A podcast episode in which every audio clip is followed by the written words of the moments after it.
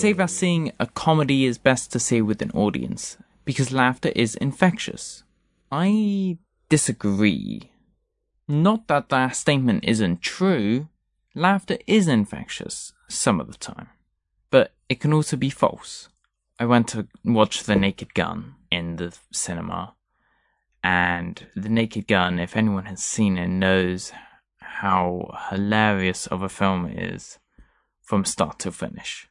But in the audience nearby to me, there was a guy with a very disconcerting laugh. A laugh that scares you to the bone and just takes you right out of the mood from watching the film because of his laugh. Sounds like he may murder someone in a second.